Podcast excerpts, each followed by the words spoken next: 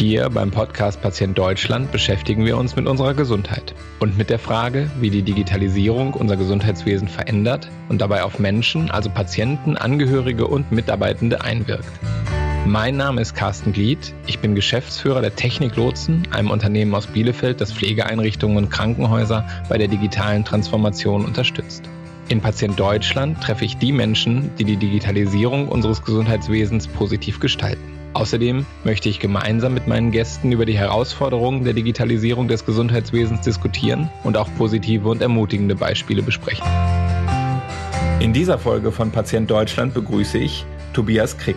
Tobias setzt sich als Blogger und Influencer für Innovationen im Gesundheitswesen ein. Mit seiner Initiative Healthcare Innovations vernetzt er deshalb heute schon verschiedene Player des Gesundheitswesens wie Startups und Kliniken.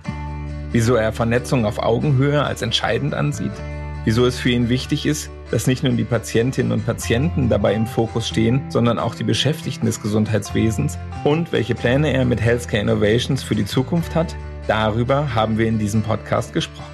Wie immer freue ich mich über eure Anregungen und Kritik. Ihr erreicht mich unter carsten.lied.techniklotsen.de oder per LinkedIn und Twitter. Und nun viel Spaß mit dieser Folge von Patient Deutschland. Herzlich willkommen bei Patient Deutschland, Tobias Krieg. Ja, vielen Dank, Carsten. Ich freue mich, dass ich dabei sein darf. Sehr gerne. Du bist im Bereich Innovation im Gesundheitswesen tätig mit deinen Healthcare Innovations. Und äh, meine erste Frage an dich ist, ähm, du machst das noch nicht so lange. Wie oft hast du seitdem schon ans Aufgeben gedacht? noch nie. das ist eine interessante Frage, ja. Nee, also noch gar nicht, auf keinen Fall. Niemals. Weil das ja der am wenigsten frustrierende Job ist, äh, im deutschen Gesundheitswesen für Innovationen sorgen zu wollen. Ja, also ich meine, du spielst jetzt natürlich darauf an, dass es, ich würde sagen, es ist leichter geworden. Also sprich, als wir angefangen haben, so vor zwei, zweieinhalb Jahren, da äh, war das wirklich zum Teil recht frustrierend. Ne? Also gebe ich dir absolut recht. Mittlerweile würde ich sagen, erlebt das Thema Digitalisierung im Gesundheitswesen ja einen richtigen Boom. Ja, also sprich, die Nachfrage nach unterschiedlichsten Experten, nach Unternehmen, nach Startups, nach sonstigen Playern ist extrem hoch. Also Frustration in dem Sinne hatte ich tatsächlich dann schon gar schon lange nicht mehr, ehrlich gesagt. Ja, also ich bin eher begeistert oder freue mich, dass sich das dahin entwickelt hat. Das war vor zwei, zweieinhalb Jahren noch gar nicht unbedingt absehbar. Aber du hast es trotzdem angefangen. Erklär mal ein bisschen, wie du dazu gekommen bist. Ja, erkläre ich dir gerne. Es hat mit einem sehr frustrierenden äh, Universitätsseminar angefangen äh, über das Thema wie startet man ein Healthcare-Startup im deutschen Gesundheitswesen? Ja, und in diesem äh, Universitätsseminar hatte ich den Eindruck, dass ich zum einen nicht die Tools vermittelt bekomme, wie das eigentlich geht. Und zum anderen hatte ich den Eindruck, dass es unendlich schwierig ist, gerade solche Digital-Startups im Gesundheitswesen zu etablieren durch die unterschiedlichsten gesetzlichen Rahmenbedingungen, durch das Mindset der alteingesessenen Player, also durch die verschiedensten Hindernisse und Faktoren, die darauf eingewirkt haben. Und dann war einfach der Grundgedanke, ja, da muss man mal was machen. So, also da muss man mal was dagegen machen, dass das so ist. Und äh, warum soll ich das nicht machen oder warum sollen wir das nicht machen? Ja, im, Im Sinne von, kann man nicht Einfluss darauf nehmen, auf etwas, was eigentlich zwar auf der systemischen e-, Ebene ein Problem ist, ja, aber kann man nicht von innen heraus, von dem System, von innen sozusagen per Revolution was dagegen tun? Das war vielleicht ein bisschen hochgegriffener Grundgedanke, aber das habe ich seitdem versucht, dieses Mindset beizubehalten und in unterschiedlichster Form ähm, die kleinen Erfolge schon gefeiert, würde ich sagen. Also so, so ist das entstanden. Das war im Rahmen deines Studiums. Äh, war das an der Universität in Bremen? Oder? Genau, richtig. Ja. Ich habe ähm, Gesundheitswissenschaften studiert, genau genommen Master of Public Health, Gesundheitsversorgung, Ökonomie und Management. Und da gab es ein äh, Universitätsseminar äh, zum Thema äh, Gründe im Gesundheitswesen. Genau, also ich weiß gar nicht mehr, wie der genaue Titel war. Ähm, ist mittlerweile ja auch schon ein bisschen her, dass ich meinen Master gemacht habe. Aber äh, ja, da, da ist die Idee entstanden. Wie ist das weitergegangen? Du hast als Einzelkämpfer äh, dann angefangen, was zu verändern und inzwischen hast du dir mit Healthcare Innovations äh, eine Truppe an Leuten zusammen ähm, ja, gesammelt, äh, um da mal richtig aufzuräumen. Ja, genau genommen war es noch ein bisschen anders. Also es hat angefangen mit einem Blog. Ich, also der erste Schritt, ich, ich habe gar nicht so groß gedacht am Anfang. Ich habe gedacht, okay, du musst mal irgendwie anfangen. Irgendwie. Ich wusste aber gar nicht wie. Und dann habe ich angefangen mit einer Website, einem Blog, der nannte sich damals Gesundheit Innovativ.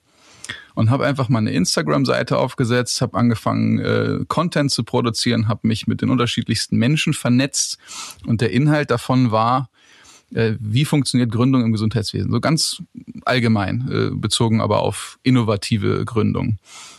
Und dann nach circa neun Monaten kamen jetzt meine jetzigen Mitgründer von Healthcare äh, Innovations auf mich zu. Die hatten tatsächlich dieses Projekt schon mal angefangen, aber ähm, sozusagen mich als Ergänzung, ich sage jetzt einfach mal unbedingt gebraucht, ja, so dass ich dazugestoßen bin und wir dann die Idee gemeinsam weiterentwickelt haben. Also aus dieser Blog-Idee, wie gründet man eigentlich, ist dann in Kombination mit dem bestehenden Healthcare Innovations Team äh, die Idee weiterentwickelt worden. Ich bin da sozusagen als Mitgründer dann eingestiegen und haben wir gesagt, okay, jetzt müssen wir voran, jetzt müssen wir das ganze Thema treiben. So haben wir uns letztendlich, das ist ganz spannend, ja auch digital kennengelernt. Ja, also so kann das auch funktionieren, auch schon vor zwei, drei Jahren, dass man einfach, man schreibt sich an, man spricht miteinander, man telefoniert und wenn dann die Interessen, die Werte passen, dann kommt man zusammen und startet ein richtig großes Projekt. Das bin ich immer noch begeistert, dass das von dieser kleinen Idee jetzt schon zu etwas größeren Pflänzchen gewachsen ist. Beschreib mal, welche Kompetenzen äh, versammeln sich da in eurem Team? Bei meinen Mitgründern ist es vor allem der Bereich Investment, also sprich äh, VC, meine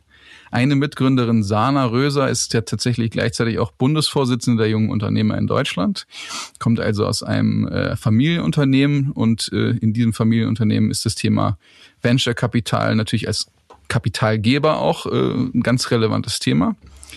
Mein zweiter Mitgründer Marius Henkel kommt aus dem Wirtschaftsprüfungsbereich von Krankenhäusern, ist jetzt aktuell auch noch äh, sozusagen in gleichzeitig äh, bei BW Partner äh, Partner in, in der Partnerfunktion äh, als Wirtschaftsprüfer für Krankenhäuser tätig und ist aber eben auch bei uns, weil ihn das Thema Innovation so sehr antreibt, auch sehr aktiv.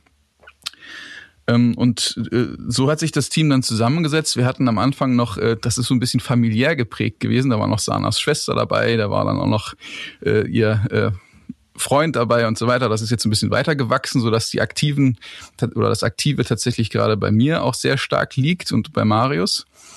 Ähm, meine Kompetenz hatte ich ja eben genannt, also sprich Gesundheitswesen, Gesundheitswissenschaften.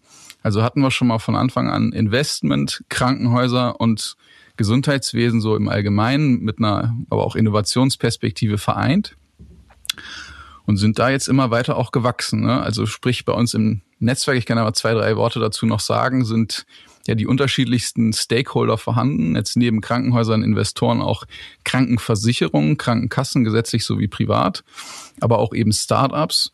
Und durch das Arbeiten mit eben diesen Stakeholdern ist das Wissen über diese Bereiche natürlich äh, stetig gewachsen. Sprich, ähm, am Anfang muss ich ganz ehrlich sagen, war mir die Krankenkassenwelt zum Beispiel auch ein bisschen fremd. So die, die, wie wird da eigentlich gedacht? So, aber im Prozess ähm, äh, zeigte sich, naja, manche Klischees haben sich bestätigt und andere wiederum sind widerlegt worden. Sprich, es gibt da sehr innovative Player. Es gibt aber auch, sagen wir mal, die, die ähm, sich sehr stark an der Sozialgesetzgebung orientieren und sich da auch überhaupt nicht von abbringen lassen. Ohne das jetzt irgendwie werten zu meinen, das ist so, das ist auch in Ordnung. Aber so lernt man dann und wächst auch eben mit diesen verschiedenen Stakeholdergruppen zusammen. Oh, es gab auf jeden Fall die Zeit, da haben die Krankenkassen über ihr Marketingbudget mehr äh, Healthcare-Startups bewegt in Deutschland, glaube ich, als äh, irgendein anderer Spieler in der Branche. Das ist richtig, wobei das ist ja genau die falsche, äh, ist die falsche Richtung gewesen. Ne? Also sprich, mit Marketing sollte das nur absolut überhaupt nichts zu tun haben. Also das wurde so instrumentalisiert, genau wie du sagst. Das, das, davon wenden sie sich ja zum Glück jetzt mittlerweile auch ein bisschen stärker ab. Ja? Also endlich wurde verstanden, welcher Wert überhaupt da drin steckt. Ja?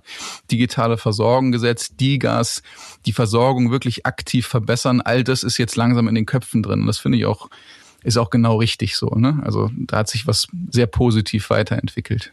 Ich kann es mir noch nicht so richtig äh, vorstellen, was ihr so macht. Also kannst du mhm. mal so einen typischen Tag oder eine typische Woche äh, beschreiben? Sowas gibt's eigentlich nicht. Ne? Also äh, wenn es einen typischen Tag gäbe, dann würde das wahrscheinlich daran hängen, dass wir schon seit zehn Jahren die gleichen Dinge tun. Das ist ja letztendlich nicht der Fall. Ich kann mal so ein bisschen die Entwicklung skizzieren, weil das ist tatsächlich ein ganz interessanter Zeitpunkt gerade, weil sich vieles verändert. So, wir haben ja auch immer weiter dazugelernt.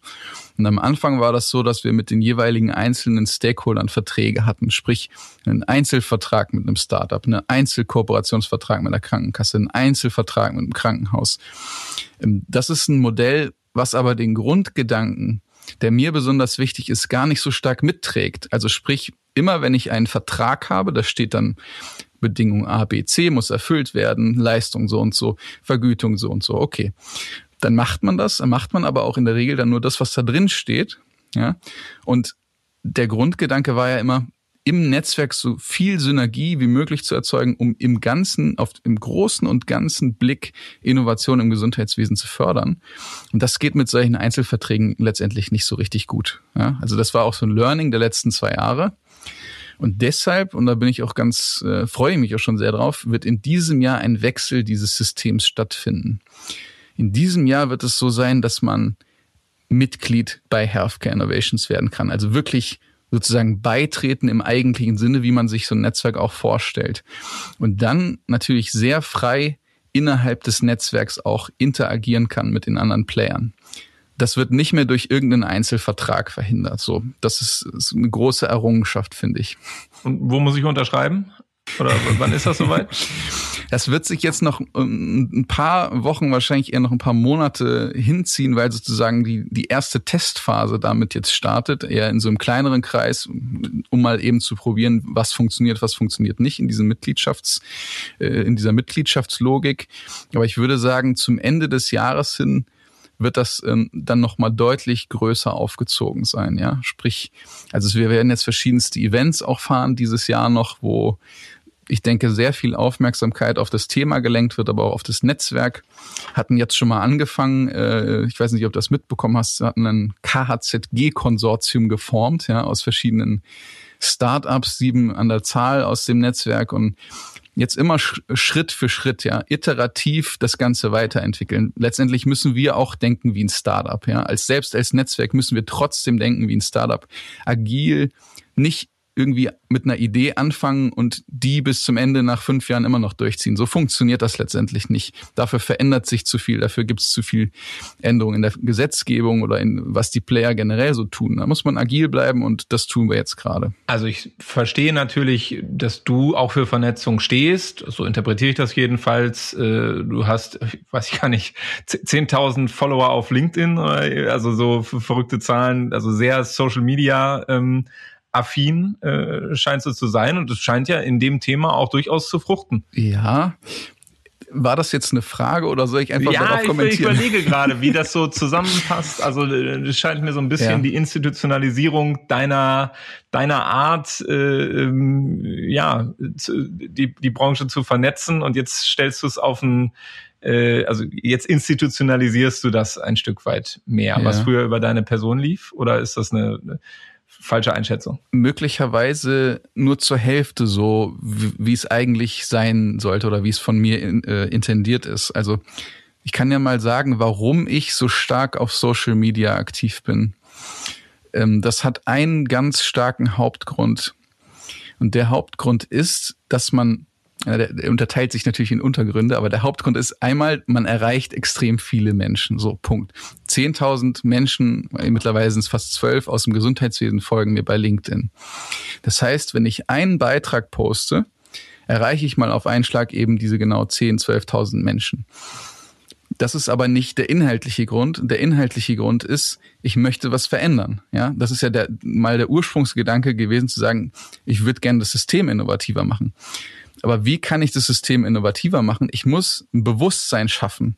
Und wie kann ich ein besseres Bewusstsein schaffen, als indem ich, das hört sich immer ein bisschen blöd an, aber in gewisser Weise influenze, ja, also beeinflusse im positiven Sinne für Innovation, für Offenheit, für Wertschätzung, für gegenseitige Zusammenarbeit. Und das ist das, was ich fast jeden Tag mittlerweile bei den unterschiedlichsten Social Media Kanälen mache. Also ein Bewusstsein zu schaffen für das Thema Innovation, Digitalisierung, Zusammenarbeit, Wertschätzung. Und das geht nur durch Kontinuität. Ich bin jeden Tag dabei, mir was auszudenken, weil ich denke, nur so kann ich meinen winzig kleinen Teil dazu beitragen, zumindest auf dieser großen Zahlenebene was zu verändern. So im Netzwerk intern natürlich auch. Klar, das ist noch der andere Bereich, aber durch diese Accounts kann ich wirklich versuchen, auf das Gesamtsystem minimal einzuwirken. Erzähl mal, wo bist du noch so unterwegs? Was sind deine größten Accounts? Ja, LinkedIn ist schon das Größte. Ne? Also äh, bei, bei Instagram haben wir irgendwie 2500 Follower. Das ist, ist auch schon ganz okay. Clubhouse ging richtig schnell. Da habe ich innerhalb von einer Woche sind mir irgendwie 1000 Menschen ge gefolgt. Bei Twitter sind es auch so im Tausender-Bereich, 1100 irgendwas. Ja. Aber letztendlich kommt es ja nicht auf die Zahl an. Die Zahlen sind zwar toll, aber man muss sich ja immer wieder bewusst machen, wenn man jetzt im Raum, in einem Raum mit 1000 Menschen stehen würde oder mit 10.000, ja, und, und denen seine Geschichte erzählen darf oder sogar täglich irgendwie so ein kleines Update darüber geben darf, was man so denkt, was man erlebt, wie wertvoll das eigentlich ist. Das ist wie wenn man ja, ein, ein Netzwerk aus Freunden hat. Man kann es aber jeden Tag erreichen mit seinen Ideen und Gedanken. Also ich finde das genial, was die sozialen Medien da an Möglichkeiten bieten und viel zu ungenutzt bis jetzt. Viel zu ungenutzt von den etablierten Playern. Ich meine, du bist ja ein Vorreiter auch, ja, also mit deinem Podcast ist ja auch super. Aber so viele gibt's ja noch gar nicht, die sowas tun. Ja, und ich meine, bei 12.000, äh, das äh, nötigt mir auch ein bisschen Respekt ab, muss ich sagen. Also du scheinst das, äh, das auch sehr gut zu, ähm, sehr gut zu spielen. Aber das, das würde ja wahrscheinlich, dann ist ja die Hypothese, die Branche ist noch nicht vernetzt genug. Dabei gibt's aber doch seit 100 äh, Jahren äh, kassenärztliche Vereinigungen und ich weiß nicht was noch alles. Also eigentlich äh, ist doch die Branche eher zu vernetzt und eher zu bewahrend äh, aufgestellt. In, in meinen Augen. Brauchen wir jetzt noch mehr Vernetzung? Naja, die Vernetzung funktioniert nicht richtig. Also du sagst Kassenärztliche Vereinigung. Wer vernetzt sich denn da? Das sind die Kassenärzte. Ja, oder äh, die, die Spitzenverbände der Krankenkassen. Wer vernetzt sich da? Die Krankenkassen oder sonstige Vereinigungen. Ja, also sprich, ist es immer, ich mag das Wort mittlerweile nicht mehr, aber dieses Silo-Denken, dieses Sektorendenken, ich mag auch das Wort sektorenübergreifend mittlerweile überhaupt nicht mehr, aber das ist der Schlüssel, sorry. Ja, also das Netzwerken funktioniert erst dann, in meinen Augen, wenn die Grenzen im Kopf zwischen diesen Sektoren aufhören und man versteht, dass man nur gemeinsam das System verbessern kann. Und das haben diese alten Strukturen bis jetzt überhaupt nicht hinbekommen. Sie haben eher dafür gesorgt, dass sich innerhalb des Sektors vernetzt wurde, aber äh, die, die Vernetzung sektorübergreifend hat bis jetzt noch nicht so richtig funktioniert. Und wenn sie durchgeführt wurde, was ja durchaus passiert ist, also ich will nicht sagen, es, es gibt ja noch andere Netzwerke, es gibt diese ganzen Cluster und so weiter, ne, staatlich organisierte Netzwerke. Ja, lokal, regional, viel, ne? Absolut, genau. Also die, die gibt's alle, die BMBF-Cluster äh, und so weiter. Aber es fehlt irgendwie noch das, was im Herz passiert. Also das ist ein bisschen, klingt wie eine Plattitüde, ne? aber wenn du wirklich mit dem Herz dabei bist, diese Vernetzung hinzubekommen, und ich versuche das immer auch zu transportieren, dass mir das wirklich auch persönlich wichtig ist, ja. Ähm, nur dann kann das letztendlich funktionieren. Also wenn der Krankenhausgeschäftsführer spürt, dass der Geschäftsbereichsleiter einer Krankenkasse es wirklich ernst meint mit der Vernetzung und nicht nur wegen Zweck XYZ sich vernetzen will oder weil es ein Cluster ist oder weil es sonst was ist. Erst dann wird es funktionieren und das wäre mein persönliches Ziel, das hinzubekommen. Das ist aber extrem schwierig, weil das ist halt so sehr in den Köpfen drin und auch in den Herzen drin, diese, diese Abgrenzung, dass es halt nur schwer aufzulösen ist. Wer hat denn da in den letzten Jahren aus deiner Sicht den größten Sprung äh, gemacht? Also vielleicht bei Vernetzung, aber vielleicht auch allgemein bei, bei Digitalisierung und bei der Offenheit dafür, ähm, wo in den Silos siehst du am meisten Veränderungen zum Guten? Das sind nicht die Silos selbst, glaube ich, sondern die Einzelpersonen. Es gibt sehr gute Einzelpersonen, die sehr gute Treiber sind. Ja, also äh, es gibt tolle Krankenhäuser, das UKSH, das UKE, das äh, in Essen, das UKE in Hamburg, äh, die Charité, so, das hängt dann an den entsprechenden Führungspersonen, die, die dafür sorgen, dass es sich verbessert. Aber dann gucke ich mir kommunale Häuser an, dann weiß ich, da ist noch gar nichts passiert. Also kann ich nicht sagen, die Krankenhäuser in dem Sektor ist was passiert. Das ist so, so ist es letztendlich nicht. Mhm. Es hängt immer an den Personen. Es gibt sehr innovative Krankenkassen die wiederum von innovativen Menschen geführt werden, die das wollen. Ja. Es gibt aber auch sehr uninnovative Krankenkassen, ja. Also kann man auch nicht sagen, die wären das. Ähm, es passiert viel Gutes. Ja, also, aber man kann nicht sagen, dass sich jetzt im Großen und Ganzen schon alles zum Guten gewendet hat oder verbessert hat. Es sind Einzelteile, die sich definitiv verbessert haben, aber das reicht noch nicht in meinen Augen. Klingt nach Leuchttürmen. Hast du ein Lieblingsleuchtturmprojekt? Also, wo du sagst, Mensch, das hat mich echt verblüfft, dass, dass die da so ein Projekt gestartet haben? Ehrlich gesagt, ähm, äh, kann ich da jetzt kein Einzelprojekt nennen, wo ich sagen würde, das ist das Beste von allen, weil, also zum einen, äh, es gibt natürlich verschiedenste. Ich will jetzt keins in Abrede stellen, aber zum anderen war ich auch noch bei keinem Projekt so sehr überzeugt, dass ich sagen würde, das ist jetzt dieses ultimative Leuchtturmprojekt. Ja? Also deshalb nenne ich jetzt keinen Namen. Und wenn du dir eins, wenn du dir eins wünschen dürftest, was wäre das? Wenn ich mir eins wünschen dürfte, dann würde ich sagen, ich hoffe, in zehn Jahren ist Healthcare Innovations bei seiner äh, Mission angekommen und hat das geschafft, alle so zu vernetzen, dass es wirklich funktioniert. Ja, also sonst würde ich ja nicht an meinem eigenen Projekt sozusagen arbeiten. Also Vernetzung ist ja erstmal ein Instrument, ja. ist ja noch kein Ziel also ich, ich verstehe schon, warum du sagst, das ist zu wenig passiert in der Vergangenheit. Aber wenn wir noch mal so ein bisschen auf, äh, auf die Digitalisierung der, der Gesundheitsbranche gucken, mhm. was müsste denn aus dieser Vernetzung dann gemacht werden? Also wozu müsste sie denn genutzt werden? Nicht nur zum Schnittchen essen auf jeden Fall. naja, es müsste nicht nur die Patientenversorgung auf der sozusagen Mikroebene sich verbessern. Also dass man das wirklich spürt, egal wo man hingeht als Patient, ob beim Hausarzt, Facharzt, Krankenhaus, äh, bei der Kommunikation mit der Krankenkasse. Also nicht nur auf dieser Ebene müsste man es spüren, sondern man müsste es auch als Teil des Gesundheitswesens spüren, also als Facharzt, Ärztin, als Krankenkassenmitarbeiterin, als wer auch immer im Gesundheitswesen, da gibt's jetzt, ich hoffe, niemand fühlt sich ungenannt, sehr viele, sehr wichtige Gruppen. Ähm, jeder und jede Einzelne müsste merken, dass sich was verändert hat. Und nicht nur, das ist leider das, was mir aktuell immer noch fehlt, es wird sehr stark fokussiert auf PatientInnen, was ja auch richtig ist im Sinne von Versorgung verbessern. Es wird sehr zu wenig fokussiert auf die Verbesserung der Bedingungen für die Menschen im Gesundheitswesen, die dort arbeiten. Ja, das beste Beispiel ist, äh, die, die Ärzteschaft ähm, fühlt sich da beim Thema digitale Infrastruktur sehr äh, überladen mit Anforderungen, ja, muss aber aus Patienten oder um den Patienten etwas Gutes zu tun, sich damit jetzt irgendwie arrangieren. Man müsste es immer so gestalten, dass es nicht nur die Patienten abholt, sondern eben auch die Mitarbeitenden im Gesundheitswesen. Ja. Also am Ende müsste es ein System sein, was die Gesundheit, man müsste das wirklich so sagen, fördert, sowohl der Menschen, die dort äh, behandelt werden, als auch derjenigen, die behandeln oder in irgendeiner Form involviert sind. Ja? Also Gesundheit as a policy, as a im Großen und Ganzen. Und dafür müsste Digitalisierung sorgen, in meinen Augen. Du hast ja auch viel kommentiert, was in der, in der Vergangenheit dazu an Initiativen gekommen sind, zum Beispiel aus dem Bundesministerium für Gesundheit.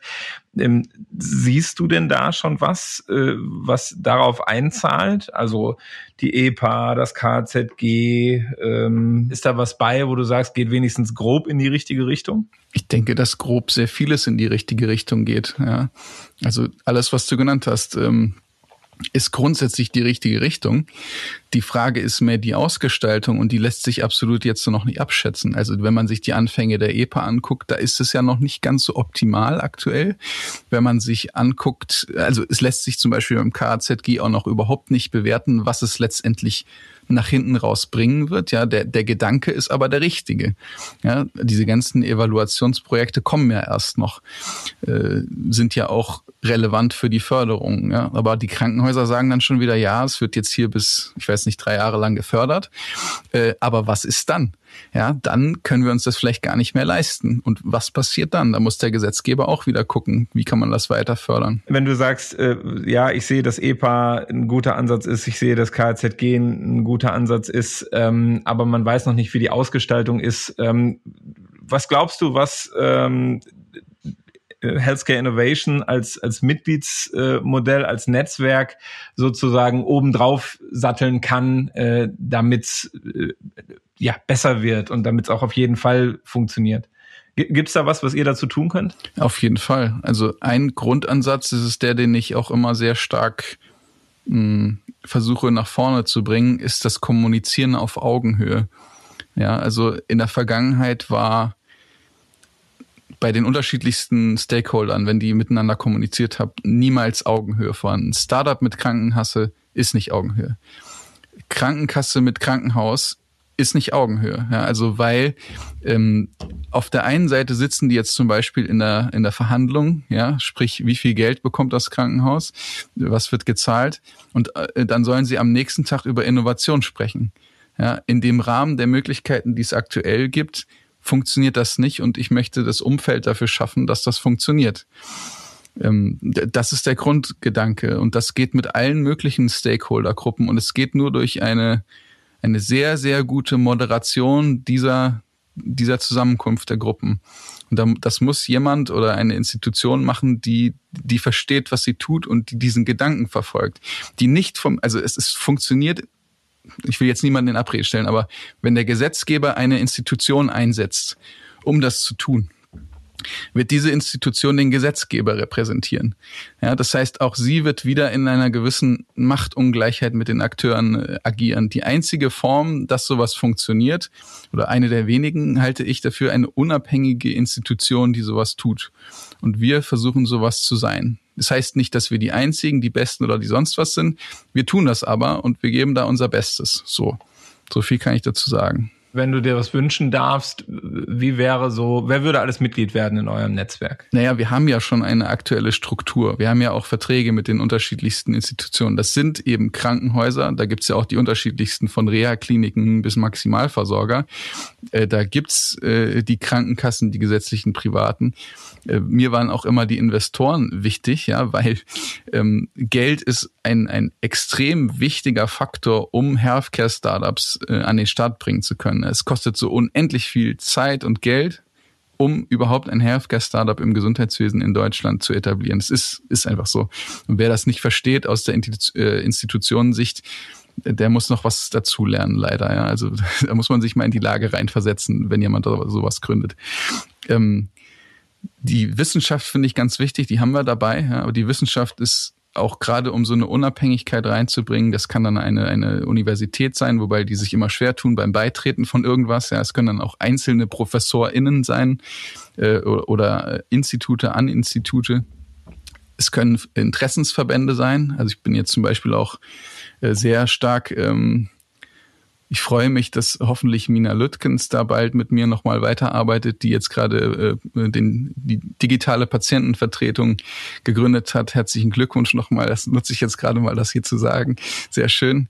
Ähm, also letztendlich jede ähm, jede Stakeholdergruppe, die relevant ist, soll Teil sein. Die Ärzteschaft, ja, das ist was, was wir in der Vergangenheit ein bisschen weniger fokussiert hatten, die aber unglaublich wichtig sind.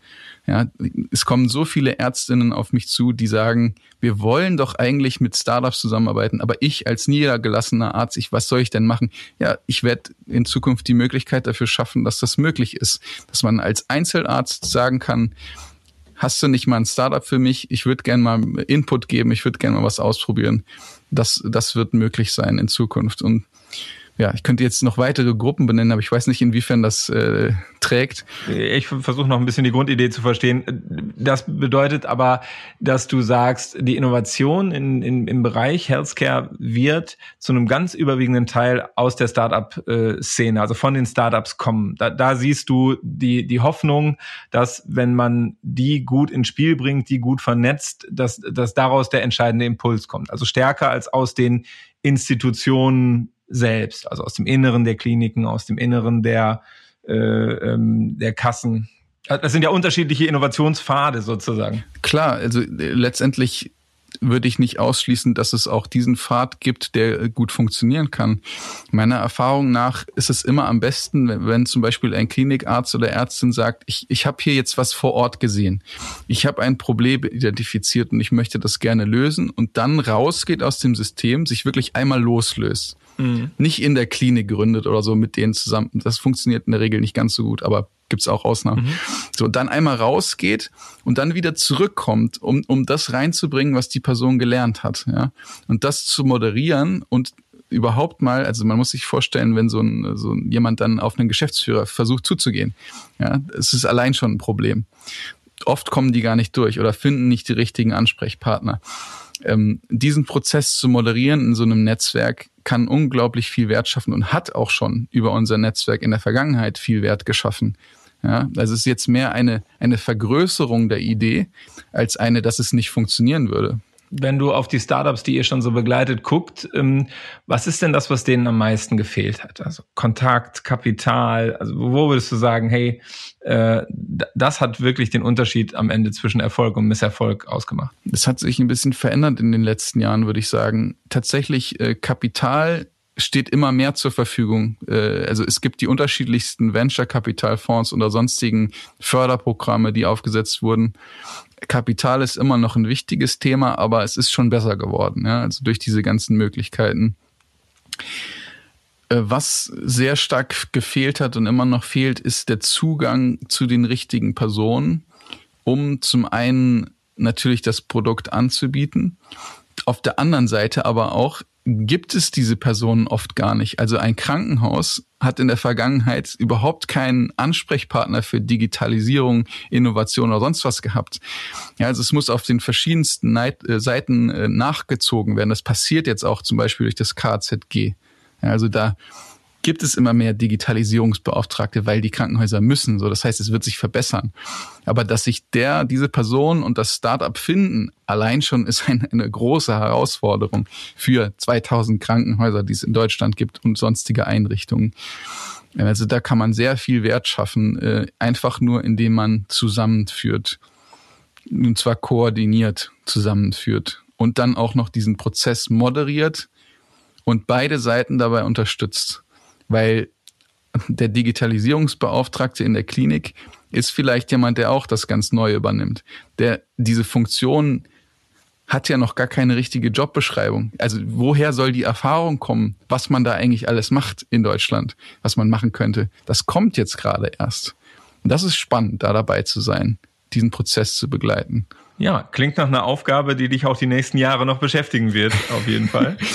ja, uns äh, alle, glaube ich. Juckt in den Fingern nochmal, also das ist ja dein Startup, hast du ja gerade schon gesagt, und Healthcare Innovations ist, läuft quasi wie ein Startup, aber hat es dich in den Fingern gejuckt, mal ein eigenes, spezifisches Startup zu machen? Also eine Idee, wo du gesagt hast, boah, die wäre jetzt äh, als konkrete Produktidee fürs Gesundheitswesen, da, da muss ich mitmachen. Da, das, die allererste Idee Idee war eine, eine konkrete Startup-Idee. Ja, und dann habe ich mich dort reingearbeitet und versucht zu verstehen, äh, was daran schwierig ist und warum ich es äh, innerhalb von ein paar Monaten noch nicht umgesetzt habe. Warum, also mhm. das war so das, der erste Prozess. Und dann kam der Gedanke, warum sollte ich eine einzige kleine Lösung schaffen, wenn ich die Möglichkeit habe, ganz vielen Menschen, die kreativ sind, die innovative Ideen haben, die schon fertige Produkte haben, wenn ich die Möglichkeit habe, denen zu helfen, das Ganze noch voranzutreiben. Also ich kann ja viel mehr Wert schaffen, wenn ich mehreren Innovationen dabei helfe zu wachsen, als wenn ich jetzt eine Einzellösung mache. Und den Grundgedanken fand ich immer so unglaublich faszinierend. Ja, also das, es wird wahrscheinlich, das muss man realistisch sehen, auch nicht jede Lösung schaffen am Ende wenn man sich die Statistiken anguckt, allein für Startups ist es ganz klar, dass es nicht jedes Startup schaffen wird, was es heute gibt. Das ist leider so, da gibt es unterschiedliche Gründe für, aber manche werden es schaffen und die Wahrscheinlichkeit für die, die es gibt, zu erhöhen, weil sie eben coole Produkte haben, weil sie wirklich einen Wert schaffen, weil die das Leben von Menschen verbessern können.